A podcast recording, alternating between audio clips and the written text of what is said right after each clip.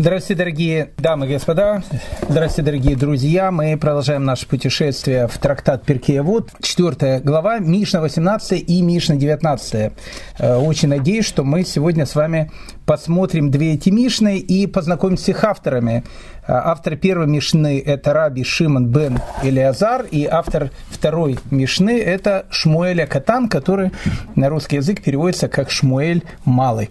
Мы э, постараемся понять, почему он малый, почему его так называют и так дальше. Но, одним словом, мы не будем растекаться, тоже называется мыслью по древу, и, в общем, э, мы начинаем. Мишна 18.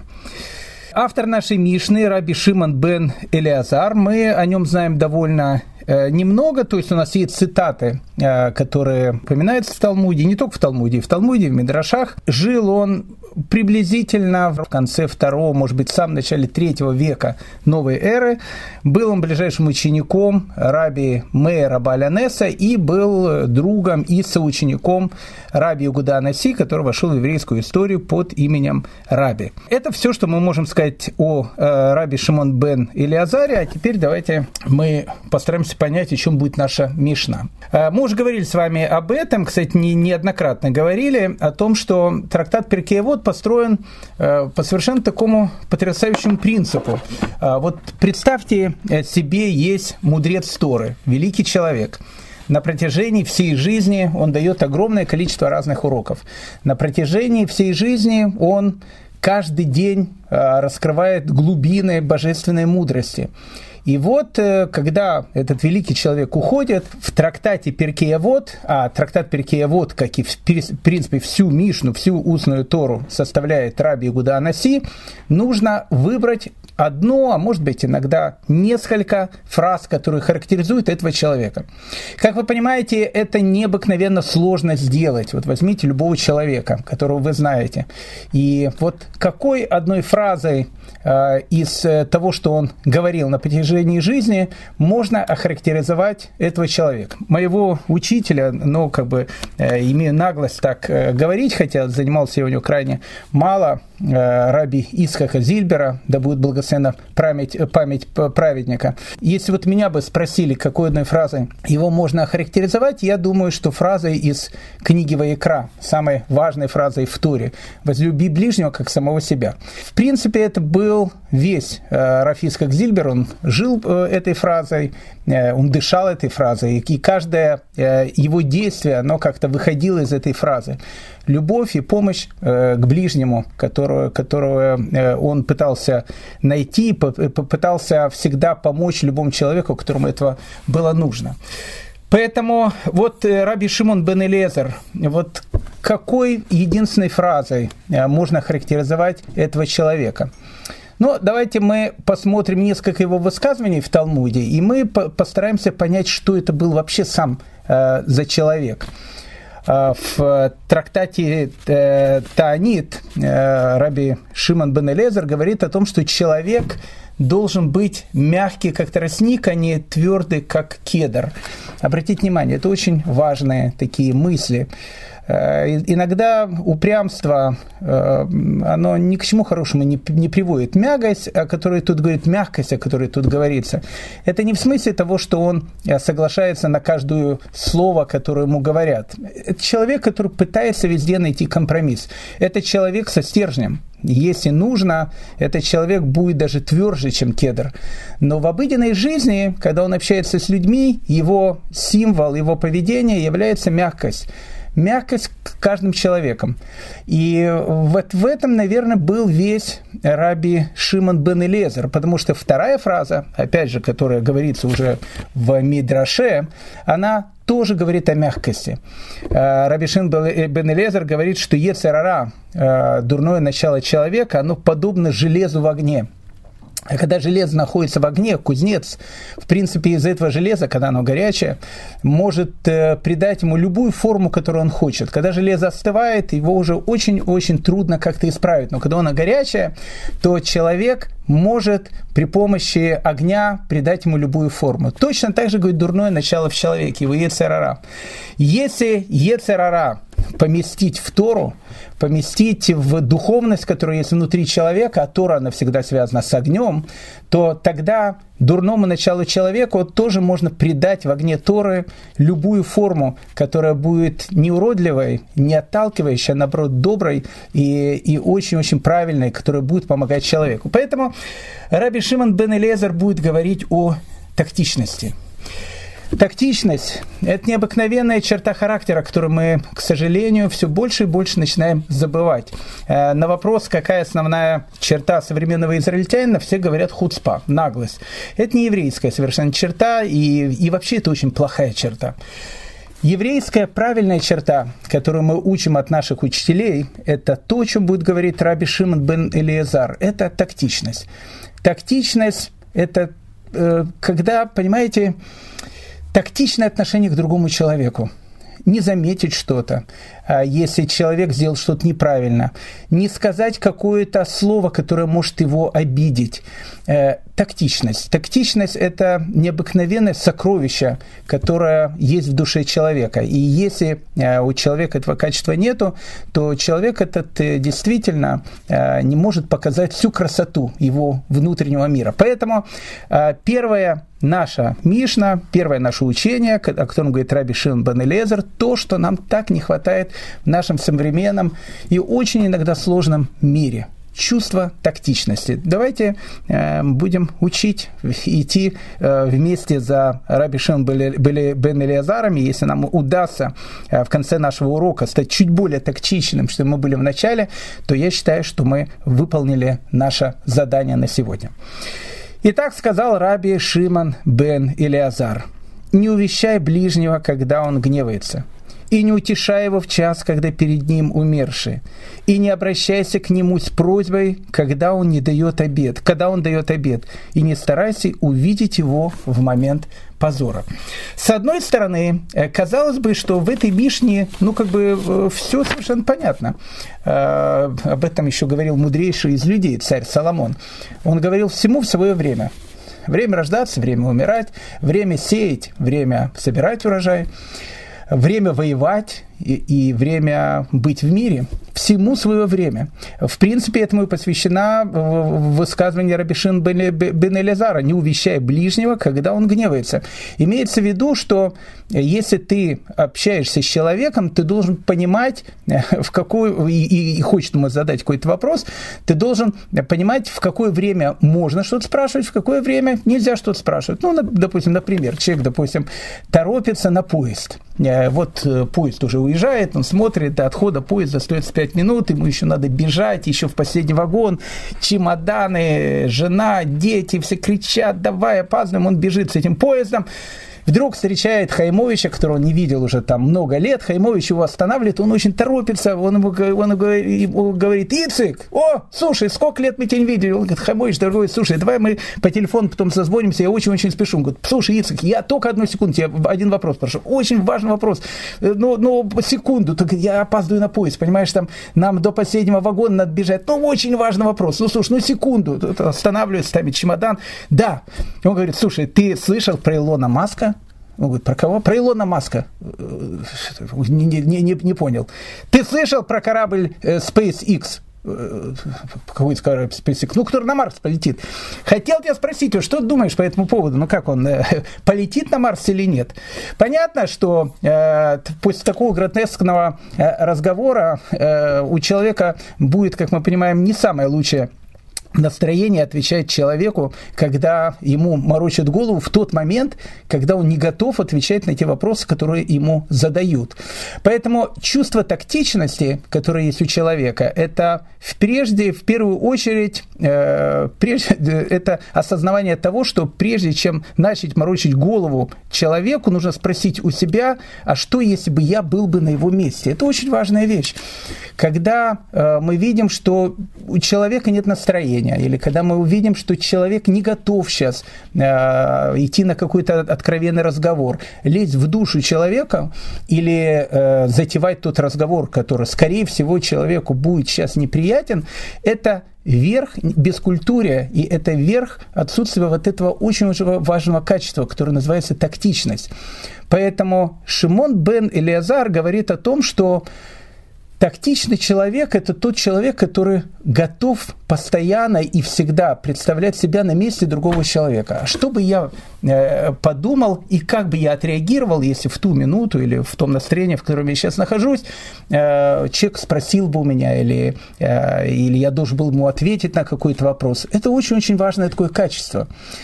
Качество тактичности, оно напрямую выходит из заповеди «люби ближнего, как самого себя». Потому что любить ближнего, как самого себя, это всегда ощущать, а что у ближнего сейчас не хватает, чем ты ему можешь помочь, ничем ты можешь навредить, ничем ты его можешь поставить сейчас в неудобное для него положение, чем ты можешь ему помочь. Э, помните эту историю, я ее много раз рассказывал, но она очень, очень, очень важная. Вот в качестве тактичности. Помните, мы сказали, тактичность э, – это когда человек может поставить себя на место другого человека и, и подумать, а мне было бы приятно, если бы мне в данную секунду э, либо на меня посмотрели, либо у меня что-то спросили, либо мне сделали бы какое-то замечание, которое вполне вероятно не было бы мне приятно.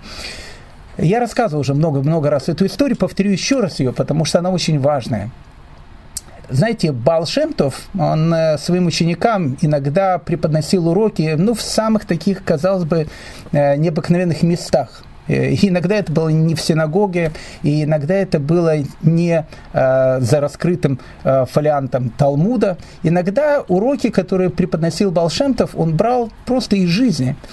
И однажды, вот идя со своими учениками, один из его э, учеников спросил у него, э, учитель, скажи, пожалуйста, а вот как вот понять на практике вот эту вот самую главную э, заповедь э, «возлюби ближнего, как самого себя». На самом деле это самая важная заповедь, потому что Раби Акива сказал, что вся Тора, она как бы зиждется на этой фразе «возлюби ближнего, как самого себя». Все остальное – только комментарии к этой фразе.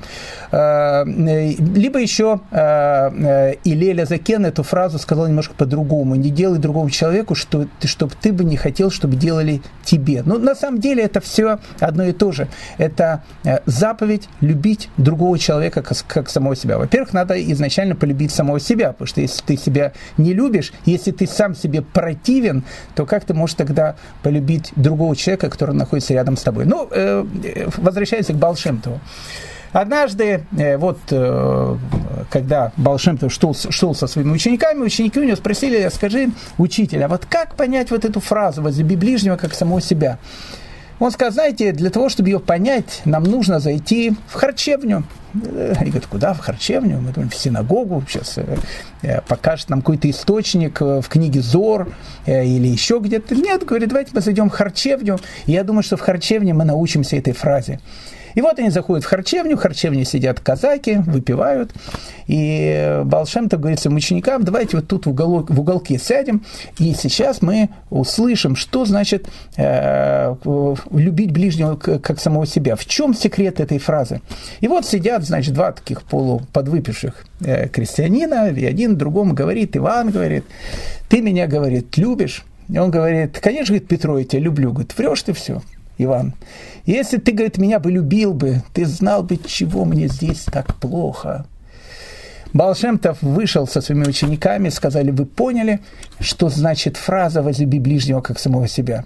Возлюбить ближнего, как самого себя, это значит понять, что ему не хватает, что ему плохо, и попытаться ему помочь. В этом, в принципе, и есть один из секретов тактичности. Тактичность, она напрямую вытекает из этого – не увещай ближнего, когда он гневается. Когда человек гневается, и ты видишь о том, что твои слова, они никак ему не помогут, а наоборот его могут разозлить. Самое глупое, что может быть, э, начать э, увещать человека в момент его гнева. И не утешай его в час, когда перед ним умерший, и не обращайся к нему с просьбой, когда он дает обед, когда он занят, он не может сейчас тебе ответить. Когда человек занят, сейчас, может быть, не самое правильное время задавать ему вопрос. Вы знаете, э, есть такая заповедь, которая говорит о том, что нужно увещевать другого человека. Что значит увещевать, если видишь, что другой человек делает что-то плохо, и у тебя на самом деле этого качества нету, у тебя на самом деле с этим качеством все хорошо, и ты хочешь ему сделать замечание не потому, что показать о том, какое хорошее, а какое то плохое, а наоборот, э, ты хочешь ему э, сделать какое-то замечание для, для того, чтобы сделать его лучше, есть заповедь э, сказать другому человеку, если он делает что-то неправильно, если он делает что-то плохо. Поэтому, если ты можешь что-то кому-то сказать и молчишь, в этом есть проблема. Но, говорят наши мудрецы, бывает э, такой период времени, когда человек должен молчать, ничего не говорить. Когда на твое увещевание другой человек тебя не, не услышит, у тебя есть заповедь сейчас не говорить, а молчать рассказывают эту, знаете, потрясающую историю. Я не помню, про какого это арава рассказывают, хотя, знаете, еврейские истории, они э, могут быть многолики, их могут рассказывать про разных каких-то раввинов, одну и ту же историю. Тут, тут же самая главная суть этой истории. Рассказывает, что однажды один раввин, очень такой важный, известный, решил зайти в дом к самому богатому человеку местечке. Холод, зима, э, постучал в дверь, этот э, человек открывает, смотрит Равин, Равин местечко, уважаемый человек, он говорит, ой, Рэбе, как, э, как я прям, прям не ожидал вас увидеть на пороге моего дома, чем, какая, чем я обязан такой чести, что Рэбе пришел, Рав смотрит, как у тебя дела, все хорошо, Рэб, может быть, пройдете, сядете за стол, Рэб говорит, спасибо, Э, садит за стол, рядом с ним садится богатый человек, смотрит на Рэба, ну, думает, что Рэб сейчас начнет говорить, и молчание. Молчание полминуты, молчание минуты, молчание две минуты, молчание три минуты. Э, богатый человек уже как-то начинает ерзать э, на кресле, говорит, в мире, говорит, Рэбе, происходят вещи, говорит, сложные. Да, да сложные. Экономическое положение РБ у нас э, тоже там не, не самое лучшее. Да, да, ты прав, ты прав. Да и, э, ну, и вообще, и, и, и вообще, знаете, как-то, э, когда было лучше, чем сейчас. Да, ты прав. И опять молчание. Ну, человек, опять же, не знает, что делать. Э, Рав смотрит на него, он смотрит на Рава, потом Равин поднимается э, с сидения, кресла, где он сидел, и говорит, ну, спасибо большое, я пошел. И этот богатый человек подходит к Рэбе и говорит, Рэбе, э, слушайте, мне очень, очень неудобно спрашивать, э, ну, как бы Рэб пришел ко мне в гости, такая честь, э, мы посидели там, неужели мы просто, Рэб пришел поговорить о политической ситуации сейчас в мире, наверное, о чем-то Рэб хотел сказать, он говорит, да, я, говорит, пришел к тебе выполнить заповедь. Он говорит, какую заповедь? Заповедь молчать. Он говорит, есть такая заповедь? Конечно, говорит, есть такая заповедь. Есть заповедь говорить человеку, когда он тебя услышит. И если ты не говоришь человеку, когда он тебя услышит, в этом есть большая проблема. Есть заповедь, говорит Рэба, смолчать, когда человек тебя не услышит. Поэтому я пришел выполнить заповедь, смолчать, э, когда тебя человек не услышит. Поэтому я заповедь выполнил. Большое тебе спасибо и хорошего желаю тебе дня. И этот богач останавливает Рэбе, говорит, Рэбе, секундочку, секундочку, а, а, а, что, что это я не услышу? Может быть, наоборот, услышу, о чем э, вы хотели поговорить. Ну, вот знаешь, тут у нас есть э, некоторые бедные, там нужны деньги на то, на это. Ну, я понимаю, что... Я знаю, что тебя просили уже об этом, ты скажешь, что э, инфляция, денег сейчас нету. Э, в общем, поэтому, поэтому я понимаю, что как бы просить-то нечем, поэтому я пришел выполнить заповедь смолчать, потому что тебя не услышат. И богач дал деньги. Понимаете, то есть бывает такая вещь, когда есть время мира, есть время войны. Есть время рождаться, есть время умирать. Так сказал великий царь Соломон. Мы уже об этом говорили. Есть время, когда говорить, а есть время, когда молчать. И не старайся увидеть его в момент его позора. Вот это, знаете, это высший пилотаж э, тактичности. Знаете, можно быть э, э, тактичным Чкаловым. Я думаю, что э, молодежь, она там не особенно уже знает, кто такой Чкалов. Чкалов был асом. Не в смысле, что Александр Сергеевичем, а в смысле, что асом. Он был летчиком высочайшего класса. И иногда делал какие-то такие вещи, за которых, наверное, по голове бы не подгладили. Там под мостом пролетал, там в Петербурге, тогда еще Ленинграде и так дальше. Так вот, можно быть Чкаловым с точки зрения тактичности. Так вот, э, ас в тактичности – это когда человек не старается увидеть другого в момент его позора. Старается не обратить на это внимание. Человек, не знаю, там микнул за столом.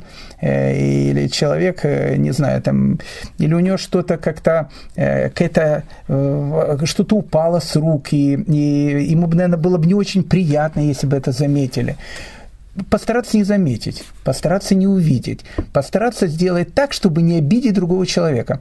В этом выше пилотаж тактичности. У наших э, великих э, учителей мы этому учимся. Рассказывают историю, известную историю э, про Хазон Иша – Однажды рассказывает один из его учеников о том, что они проходили с Хазунышем по одной из улиц Бнейбрака, и они проходили мимо какого-то дома, там было открыто окно, и, видимо, э, в окне была какая-то, ну, вот семейная какая-то, ну, может, не ссора, может быть, спор какой-то между мужем и женой. Как-то спорили, окно открытое, э, на улицу все это как бы выходит, и Хазуныш, как, как, как это услышал, так как не проходили, он сразу же свернул в другую сторону, чтобы обойти это место. Ученик не совсем понял, потому что они должны были, э, ну, как бы идти прямо, а Хазуныш взял, начал идти обратно и завернул на какую-то другую улочку. И он спросил Хазуныша, учитель, ведь там же надо идти в ту сторону, почему мы идем сюда?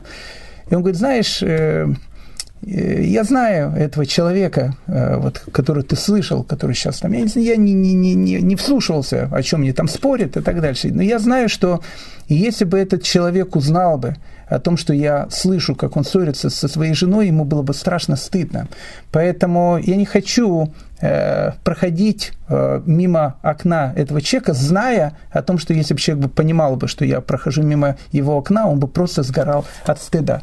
Это, э, это чувство тактичности. Еще раз, редчайшее чувство в современном мире, но чувство, которого нам так не хватает. Чувство, которое приближает эпоху Машиаха, чувство, которое приближает эпоху милосердия. Эпоху милосердия не в смысле того, что э, там э, мы всех любим и так дальше. Эпоха милосердия – это в смысле того, когда человек любит другого человека просто так. Э, состояние, которое называется синат хинам. Это совершенно другая оборотная сторона того чувства, которое сейчас есть э, во всем мире, которое называется синат хинам. Это беспричинная ненависть, а это. Агават хинам – это беспричинная любовь, когда человек любит другого человека только потому, что он человек, только потому, что он создан по образу и подобию Божию, только потому, что на его лице есть как, какой-то целым, есть какая-то, какая-то, какой-то образ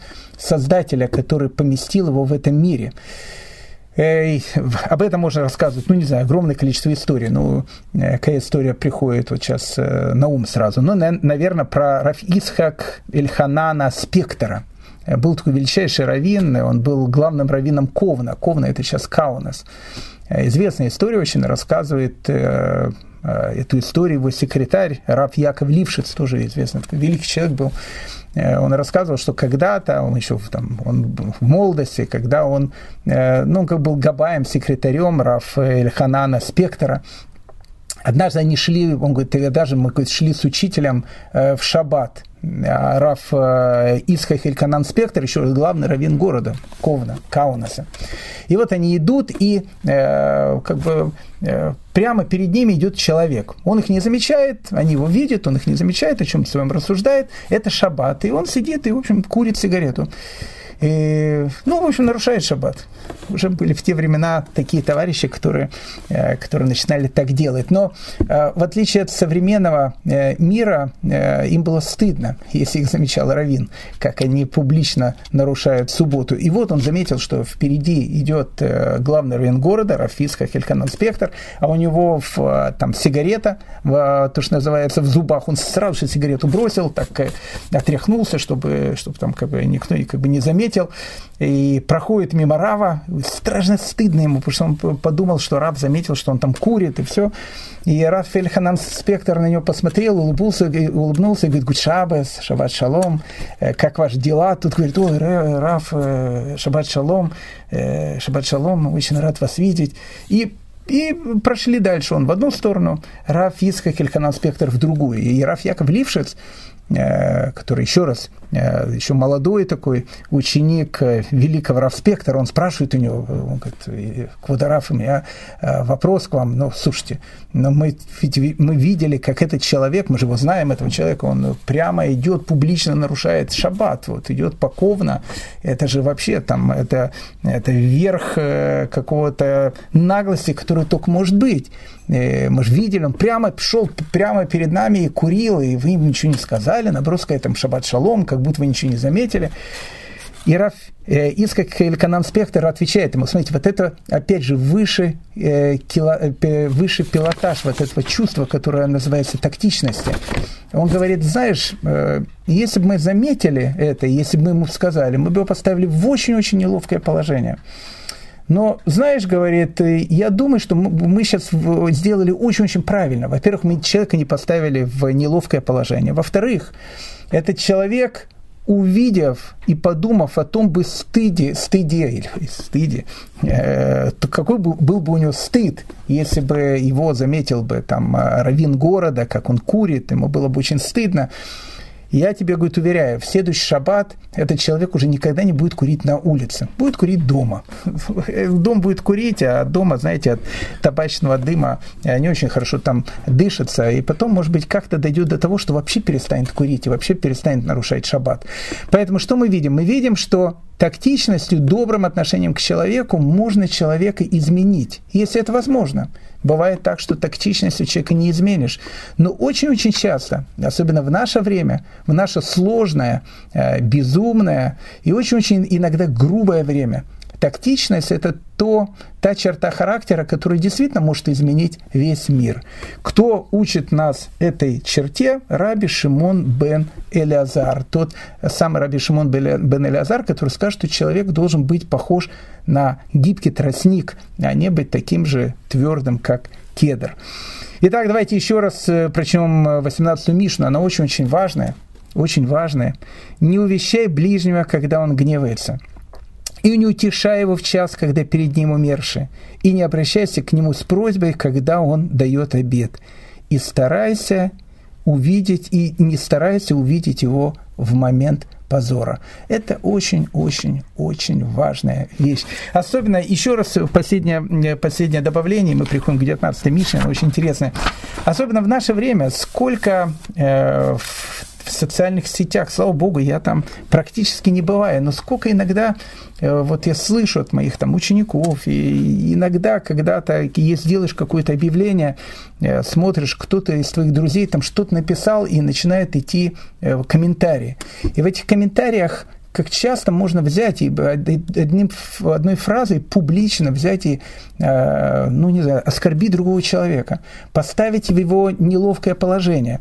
А самая такая вот страшная вещь, которая меня вот бесит больше всего, э, знаете, иногда человек пишет что-то, опечатка или делает грамматическую ошибку, и человек другой, он, э, видно, хочет показать о том, что он грамотей на самом деле очень хороший, такой лингвистический, лингвист очень хороший, там, педагог там, литературы, он там публично обычно он пишет. Пишется не через А, а пишется через О. Там, и как вам не стыдно вот так безграмотно писать. Вот одной фразой, одной фразой можно убить человека. И вот тактичность, еще раз, это та черта характера, которой нам так-так не хватает в наше время. Итак, это 18-я Мишна, Раби Шимон бен Илиазар. 19-я Мишна, э, автор ее Шмуэль А. Катан. Ну, Катан переводится как «малый», «маленький». Маленький Шмуэль. Но э, мы понимаем, что малый это не значит малый. Э, в Эрмитаж, как вы знаете, есть э, целый зал малых голландцев. А среди них есть там очень очень серьезные такие малые голландцы, Иван Хок и так дальше, я не буду так, всех там перечислять, но они малые не потому, что они, потому что они там начинающие художники, просто картины маленькие. Фламанцы рисовали, знаете, маленькие картины, потому что они протестанты, католики вот там э, э, во Фландрии, они рисуют такие гигантские картины, как Рафаэль и так дальше. Мы в другую степь зашли. Поэтому э, маленькие голландцы, это не значит, что они маленькие. Точно так же, как на русский язык переводятся малые пророки. Это не значит, что они малые. Это значит, имеется в виду о том, что то, что они записано в книгу пророчества, там э, по отношению к таким э, пророкам, каких Шаягу, Ирмиягу и Хискель, которые действительно, там много глав они пишут, э, там книга про Кавадия, там буквально несколько глав, и поэтому он малый пророк. Но это не значит, что калибр его был малый. Так вот, поэтому слово «катан» это не в смысле того, что он такой э, шмуль малый, и не в смысле того, что он карлик какой-то там, малыш. Э, наши мудрецы спрашивают, почему, почему его так звали Шмуэля Катан. Вообще клички с точки зрения иудаизма э, давать запрещено человеку. Поэтому, видимо, Катан, когда о нем говорят, это не кличка. Э, потому что если бы оно отображало какую-то черту внешнюю или так дальше, это была бы запрещенная вещь. Поэтому катан тут, наверное, должно отражать что-то великое, действительно великое. Э, говорят о так, что так его э, называли уже после того, как он умер, потому что э, Раби Шмуэль Э, или Шмуэля Катан, э, он был человеком, который в своих глазах всегда в себя видел очень таким э, малым человеком. То есть, ну, как бы у него гордыни, ну, совершенно не существовало, наверное. Ну, и известна есть эта история в Талмуде, ну, что было просто понятно. Рабан Гамлель, он однажды сказал своим ученикам, чтобы вот самые-самые такие серьезные из мудрецов Торы, семеро таких серьезных мудрецов Торы, они поднялись на э, там, э, этаж, где он находился, для того, чтобы э, решить о том, что, может быть, э, год, в котором они живут, сделать высокосным. Высокосный год – это, в общем, добавить дополнительный месяц Адар. И объявить наступающий месяц Адар не просто Адаром, а, допустим, Адаром Алиф. Первым Адаром, чтобы потом был второй Адар, точно так же, как у нас есть в этом году. Поэтому он скажет, что должны подняться, в общем, семь мудрецов для того, чтобы они, в общем, как бы э, обсудили этот вопрос, и если, если надо, объявили год, в котором они живут, высокосным. И вот когда э, все зашли в этот зал, смотрят, там не 7 человек, а 8. И э, Рабан Гамлель посмотрел и видит, что восьмой человек – это Шмуэля Катан. И он спросил э, у Шмуэля Катана, э, я там сказал, семерым прийти, а почему ты пришел? И Шмуэль Катан сказал, э, Раби, я, говорит, пришел сюда не для того, чтобы там, там обсуждать, добавлять месяц, не добавлять месяц, я просто хотел послушать дискуссию великих учителей. Но есть другое объяснение этой, этой истории – на самом деле там действительно было 8 человек, а он сказал прийти семерым. И он сказал, так, а кто, говорит, пришел того, кого я не приглашал? И тогда Шмуэля Катан поднялся сказал, это я. И говорят наши мудрецы, на самом деле Шмуэля Катана приглашали в первую очередь. Пришел просто другой человек, и Шмуэля Катан не хотел, чтобы публично э, обижен был э, другой человек, был поставлен в неловкое положение. Шмуэля Катан, он показывает те же самые вот, эти, вот эти самые чудеса тактичности, э, доброго отношения к другому человеку. Поэтому Некоторые говорят, что его звали Шмуэль, Шмуэля Катан, малый Шмуэль, потому что он всегда в своих глазах э, был очень малым, и он был очень-очень таким скромным человеком. величие его, оно было ну, таким, и уважение к нему было необыкновенным. Отсюда, кстати, и вторая точка зрения, почему его звали Шмуэля Катан, то есть Малый Шмуэль. Потому что говорили о том, что он был практически такой же, как великий пророк Шмуэль, как великий пророк Самуил. Он чуть-чуть, может быть, был на немножко более низком уровне, чем он. То есть он практически был такого же величия, как великий пророк Шмуэль, но немножко был ниже, потому что поколение было другое. Э, отсюда известна эта история из Талмуда, когда написано, что сидели мудрецы в Явне обсуждали какие-то важные, э, важные такие вопросы мировоззренческие, и вдруг они услышали Баткуль, вдруг они услышали э, небесный голос, который сказал, среди вас находится человек, который мог бы быть пророком, но пророком он не стал из-за того, что поколение недостойно того, чтобы он был бы раскрытый как пророк. И Талмуд пишет, и все обернулись, и все посмотрели на Шмуэль Акатана, потому что все понимали, что э, единственный человек среди всех присутствующих, о ком э, могла идти речь, это э, был именно этот великий человек. Э, когда умер Шмуэля Катан, Рабан Гамлиэль, он сказал такую фразу, об этом человеке подобает, плакать и стенать. Цари умирают, но оставляют свои короны наследникам. Богачи умирают и оставляют богатство и оставляет богатство своим детям. А Шмуэля Катан взял все самое прекрасное в этом мире и ушел с ним.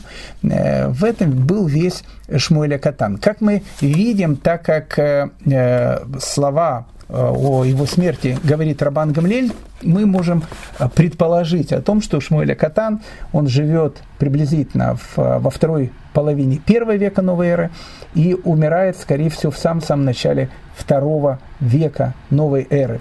Поэтому он был один из тех мудрецов, которые были в Великой Э, академии, Талмудической академии в Явне. Итак, Шмуэля Катан. Э, Шмуэля Катан, и мы будем сейчас с вами говорить о женах. Точнее, э, о женах буду говорить я, Шмуэля Катан будет говорить немножко о другом, но, но начнем с жен. Итак, сказал Шмуэля Катан, «Не радуйся падению врага своего, и когда споткнется он, пусть не ликует сердце твое» Ведь увидит Бог, и будет ему это неугодно, и он может отвратить гнев свой от того человека. Итак, Шмуэля Катан и еще раз высший пилотаж человеческой, даже нетерпимости, а человеческой любви к другому человеку. Не радуйся падению врага своего, и когда он споткнется, пусть не ликует сердце твое, ведь увидит Бог, и будет ему это неугодно, и он может отвратить гнев свой от того человека. Вообще, великие люди, а, их очень трудно было а, чем-то обидеть. Ну, вполне серьезно, потому что чем меньше в человеке гордыни, тем более великий такой человек. Чем больше человек обижается, э, тем больше в нем гордыни. Э, значит, он считает себя пупом земли. А если он считает себя пупом земли, то он уже не может быть акатаном. То есть он уже не может, э, он уже не может в своих глазах видеть себя таким малым. Поэтому великих людей, очень, очень было сложно, то, что называется, э, как-то чем-то обидеть. И вот тут, э, что-то я вспомнил этот, знаете, рассказ э, о женах. Нам он нужен будет, потому что нам нужен будет Рава, который объяснит нам эту Мишну.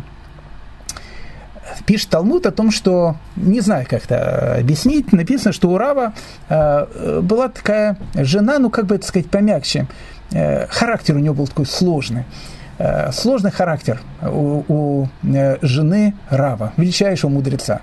Такой Рав, Рава, ну, это человек, который мог, не знаю, там, не там мертвых воскресить.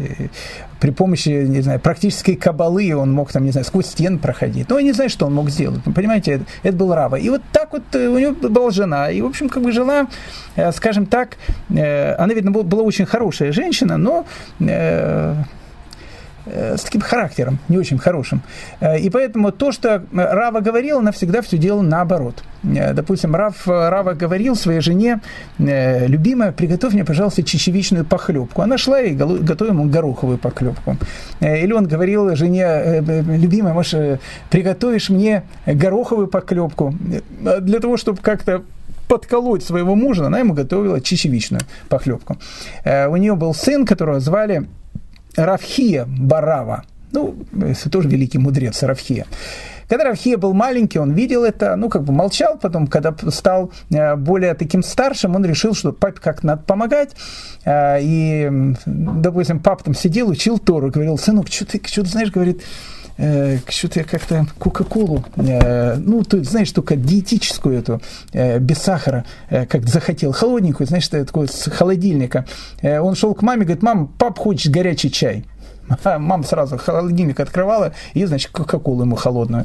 Или э, он, допустим, говорил, сынок, как ты знаешь, э, холодно, чай, чайку бы, может быть, э, без сахара. Он подходил, мам, дай, говорит, сладкую кока-колу. Она ему, хоп, без сахара чай несла. Ну и Рава это видит и подходит к своему сыну, говорит, а, смотри, говорит, видишь, говорит, добрым отношением, как мы все-таки повлияли на нашу маму. Видишь, наша мама, она, то, что называется, на старости лет, она как-то, э, ну, в общем, вот хорошо как это стало относиться. И тогда его сын э, Рафхия Барава, он говорит папе, папа говорит, знаешь, я не хотел тебе говорить, ну, просто маме я говорю там наоборот, и поэтому я понял, как с мамой надо говорить. Ты, говорит, э, столько лет с ней прожил, не понял, она как бы, ей надо говорить черное, она будет делать белое. Тогда будет все классно, она будет и идеальная жена.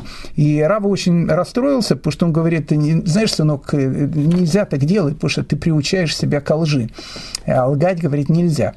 Так вот, э, к чему эту историю привел, я сейчас, я сейчас вам, э, скажу. То есть, что мы видим? Мы видим, что великий Рава, скажем так, э, э, ну, вывести его из себя, э, обидеть его как-то было очень-очень сложно. Кстати, э, у Рава был дядя, которого тоже звали, кстати, Хия точно так же, как его сына. И что-то, знаете, как-то, видно, семейное было, потому что у, него, у его дяди, э, который тоже был Рафхия, э, у него тоже была жена, и которая тоже ему постоянно, в общем, э, он такой, знаете, домой приходил, уставший такой, с работы, все, хочет немножко отдохнуть, она бах ему там прямо с порога э, высказал все, что хочет, и так пилит, вот, пилит, пилит. Ну, а он каждый раз, когда написано «шел на рынок» и видел, денег у него не было, но каждый раз, когда шел на рынок и видел какое-то украшение, он всегда покупал его. Всегда покупал его и всегда приносил жене. Э, каждую пятницу цветы приносил жене. Там, э, э, на 8 марта, а 8 марта у нее каждый день было. Там какие-то подарки приносила и так дальше. Она его постоянно... Ну, в общем, вот, вот такое вот испытание у человека было в жизни. И однажды у Равхи спросили, слушай, что ты подарки вообще покупаешь? Она вообще просто издевается над тобой. Он говорит, знаете, говорит, я ей очень-очень благодарен, потому что она вас воспитывает э, наших детей в духе Торы и спасает меня от греха. Э, не буду объяснять, что это имеется в виду, но э, тот, кто, э, как говорит великий Рамбан, тот, кто кому надо понять, он понял. Кстати, вот эти отношения, что-то меня вот на эту тему потянуло. Ну все, вот последнюю историю рассказываю о женах и переходим к Раве. Я, в принципе, начал это рассказывать из-за Равы у которого жена такая была. Э, был такой великий человек, которого звали Рафьосифа э, Глили. Великий, великий, великий такой раввин. Э, написано, что жена над ним так издевалась, вообще просто ужас какой-то был. И Раф Элиезер бен Азария, подошел к Рафьосе Глили и говорит, учитель, ну, как бы надо развестись, ну, невозможно такие издевательства терпеть. И он, знаете, вот э, единственный из э, всей этой компании, если так можно сказать, прошу прощения, что я великих-то говорю, он такие женой развелся. Э, развелся, и его жена э, в скором времени вышла замуж за э, городского такого сторожа, такого на шмире находился там с пистолетом, знаете, там охранял детский садик там, или в магазине сидел. И вышла за него замуж. Ну, до этого был муж Рафьосиф Глилич, а человек такой простой, ну, может, очень хороший. Потом у этого человека, видно, плохо был со здоровьем, он стал очень слабым, а потом вообще стал слепым. И денег у них не было, и вот они ходили, значит, по городу, и, в общем, как бы перед пятницей собирали деньги.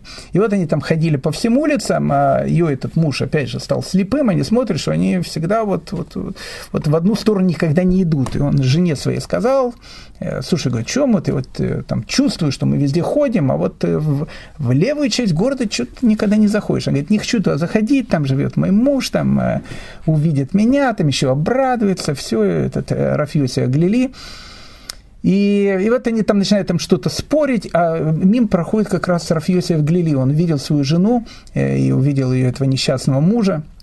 Он их так пожалел, что он уже к этому моменту, видно, был э, состоятельным человеком, что написано, дал им комнату, подарил им комнату и э, давал им помощь до конца их дней.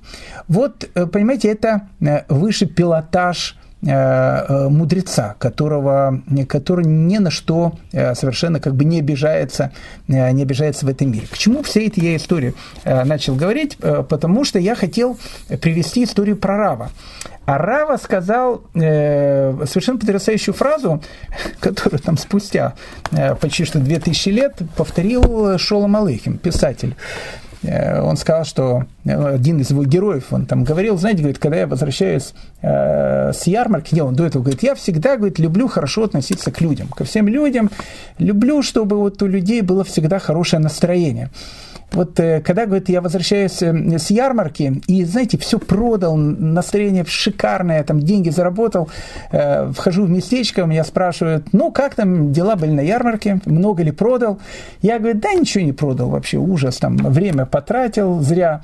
Людям, говорит, приятно, что, что у меня ничего не, не продалось. Ну, говорит, мне приятно, что у меня, как бы, наоборот, все продалось. А когда, говорит, иногда, знаете, иду с ярмарки, настроение ужасное, э, ничего не продалось, целый день потратил зря, вхожу в местечко, меня спрашивают, ну как на ярмарке? Я говорю, шикарно. Человеку, который спросил, говорит, настроение ужасное э, из-за того, что у меня шикарно. Ну и у меня, говорит, настроение ужасное, потому что я ничего не продал. Э, плюс-минус, эту же самую вещь, я прошу прощения за такое сравнение, говорит Рава. Однажды написано, что Рава заболел, и э, его ученики, они сказали, может быть, э, попросить, чтобы люди молились э, за учителя. Он сказал, не, не надо. Существует такое правило, опять же, ни про кого не, не, не было сказано о том, что когда человек, допустим, заболевает или еще что-то, пока об этом никто не знает, может все совершенно поменяться – как только об этом начинает знать много людей, то, в общем, как бы уже чудо тут не работает. Тут уже будет работать только таблетки. И поэтому, когда э, ученик подошел к Раве и говорит, может быть, там, ну, не знаю, людям сказать, что ты заболел, он говорит, не надо, не надо, может, там, там легче станет. Легче не становилось, и э, ученики тогда подошли, говорят, может, ну, сказать, чтобы люди там помолились за Рава. И Рава так сказал, да, скажите людям, чтобы, э, чтобы они помолились. Он говорит, знаете, те люди, которые э, ну, как, хорошо ко мне относятся, любят меня, они будут искренне молиться за мое здоровье, и вправду, может быть, э, Всевышний э, услышит их молитвы. А те люди, которые, говорит, э, не любят меня и, и будут, наоборот, радоваться этому, это будет тоже хорошо, потому что ведь написано в конце нашей Мишны, ведь увидит Бог и будет ему неугодно, и он может отвратить гнев свой от того человека. Он говорит, если кто-то будет против меня что-то говорить, то Всевышний скажет, ну, если на него так говорит такие гадости, может быть, человек хороший. Обычно в наши времена гадости э, обычно хороших людей говорят. Поэтому э, это вот концовка нашей Мишны и то, о чем говорит Рава. Вообще, э, радоваться падению врага э, у нас не принято. Э, радоваться падению врага, который э, хотел уничтожить весь еврейский народ, э, да, принято. То есть, если был, ну, не знаю, такой Амалек, он, не знаю, там, э, Гитлер Махшмо, и э, когда ты радуешься, там, то, что он там пал, погиб, там, сдох, и так дальше, прошу прощения за такие слова, но о нем больше по-другому говорить нельзя, тогда, наверное, есть радость, но, но в принципе, в принципе, не радуются, когда у твоего врага что-то не получается. Понимаете, нету заповеди любить врага. Э, потому что любовь – это чувство. А чувству, э, как говорится, не прикажешь. Э, знаете, чувство – это такое внутреннее состояние человека, и поэтому, ну, как бы действительно, чувству не прикажешь. Поэтому Тора не говорит о том, что ты должен любить врага своего. Любить ты можешь его не любить, но действие – это то состояние человека, когда человек может себя контролировать. И вот здесь вот написано о том, что человек не должен радоваться падению врага твоего. Написано, известна эта вещь в трактате Баумиция, что если э, вдруг э, ты видишь э, двух людей, которые нуждаются в помощи, один твой друг и один твой враг, то первому, кому ты должен помочь, ты должен помочь твоему врагу. Почему? Потому что вот здесь вот воспитывается вот эта черта человека помочь другому человеку, даже несмотря на то, что ты к нему плохо относишься. Э, еще раз, э, речь идет о действии, речь идет не о том, что ты его должен любить, но радоваться э, тому, что если твой враг, он действительно пал, или действительно у него там плохо, написано, что это, что это нельзя. Еще раз, радоваться может только тогда, когда есть кто-то, кто хочет уничтожить еврейский народ. Э, известна эта история есть. Э, на нее, кстати, много вопросов. Когда э, евреи прошли по Ям-Суфу, прошли по Тростниковому морю, а потом вслед за ними туда пришли египтяне, и написано о том, что когда египтяне туда зашли в это море, море э, сошлось, и все египтяне там утонули, то написано, что ангелы, они хотели воспеть Всевышнему э, радостную песню, потому что, э, потому что погибли враги еврейского народа, погибли египтяне. И написано в Медраше, э, что Всевышний сказал, дети, деяния рук моих, то есть мои творения тонут в море, а вы сейчас собираетесь петь мне песню. Э, написано, что Э, человек должен, ведь он создан по образу и подобию Всевышнего, и главная задача человека э, приблизиться к Творцу. А приближение в духовном мире – это подобие. Чем более человек духовно подобен кому-то, тем можно сказать, что он ближе кому-то. Поэтому быть приближенным к Творцу – это быть подобным тому, как делает Он. Поэтому мы видим, что Всевышний Он не радовался падению египтян. Но тут, кстати, возникает вопрос, потому что э, евреи, когда они перешли э, Тростниковое море, и они увидели этих погибших египтян, то они воспе- начали петь вот эту песню, которая называется, называется «Ширата Ям», э, песнь о прохождении моря. И тогда задается вопрос, а как же, э, когда ангелы хотели петь песню, когда тонули египтяне, Всевышний сказал, творения мои гибнут, а вы будете песню петь? А когда еврейский народ перешел море и увидел утонувших египтян, начал петь Ширата Я, мы считаем, что это одна из э, величайших песен, которые еврейский народ пел Всевышнему. Как такое тогда может быть? И тут есть вот такая тонкость, она очень-очень важная. Э, в чем она заключается? Э, евреи не радовались тому, что утонули египтяне. Евреи радовались тому чуду, которое Всевышний совершил. Поэтому, когда человек радуется падению врага. Не из-за того, что он радуется конкретно тому, что этот вот э, там враг пал, или его убили и так дальше. Э, то есть, опять же, у нас нет заповеди его любить, потому что если он там негодяй, злодей, и, и э, у него как бы такая же была как там кончина, потому что он хотел причинить зло другим людям, э, поэтому тут как бы, может быть, сожалеть э, об этом не особенно нужно, но радоваться – это не еврейский подход э, к этому. Но радоваться чуду, которое ты увидел, и, либо если ты в этом увидел э, руку Всевышнего, которую, которую он показывает тебе, то есть вот казалось бы, что ситуация э, ну, совершенно тупиковая, как бы нет из этой ситуации совершенно никакого там выхода, там, не знаю, этот враг пошел на тебя там с ножом, и вдруг упал там метеорит, там, не знаю, там убил его и так дальше. Радость, которая у тебя есть, она не из-за смерти врага, а из-за того чуда спасения, которое ты, ты увидел.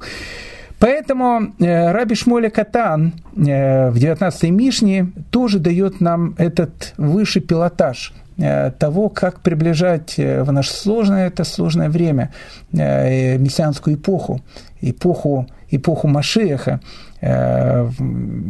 когда не только у человека есть тактичность к другому человеку, а есть отношение тактичности и отношение вот такой духовной высоты даже по отношению, э, по отношению к своим врагам. Поэтому еще раз сказал Шмуэля Катан, не радуйся падению врага своего, и когда споткнется он, пусть не ликует сердце твое. Ведь увидит Бог, и будет ему это неугодно, и он может отвратить гнев свой от того человека. И тут э, хочется закончить известной, знаете, такой хасидской Э, таким высказыванием. Я не помню же, кто это сказал, но, но, но это, знаете, не, не суть важно. Тут, э, тут важен смысл. Потрать то время, э, которое ты хотел бы вырыть для яму, чтобы упал твой враг – Э, потратить те же, те же самые силы, чтобы э, сделать, накопать гору, над которой ты можешь возвыситься над ним. Вот это э, еврейский взгляд на то, как человек должен относиться к тому, что происходит вокруг него. Итак, э, дорогие мои друзья, 19-я э, Мишна, Раби Шимон бен Илиазар и Раби Шмойля Катан, с которым мы сегодня с вами познакомились. И на следующем уроке в 20 серии, готовьтесь, э, мы познакомимся с вами с совершенно э, необычным человеком, хотя в 20-й Мишне будет у нас трое известных равов, и будет раби э, Йоси Бар Иуда из Квар Абавли, очень интересное место, откуда он, и будет у нас э, раби, раби Гуда Наси, тоже будет его высказывание, но первое высказывание будет совершенно необыкновенного Э, и очень трагичного человека, которого звали Илиша бен Аво, который входит в еврейскую историю под именем Ахер, другой. А почему он был другим и почему он был одним из самых трагических персонажей еврейской истории, об этом мы с вами поговорим в следующей серии. Большое всем вам спасибо и всего самого доброго и лучшего. Самое главное, чтобы все были здоровы.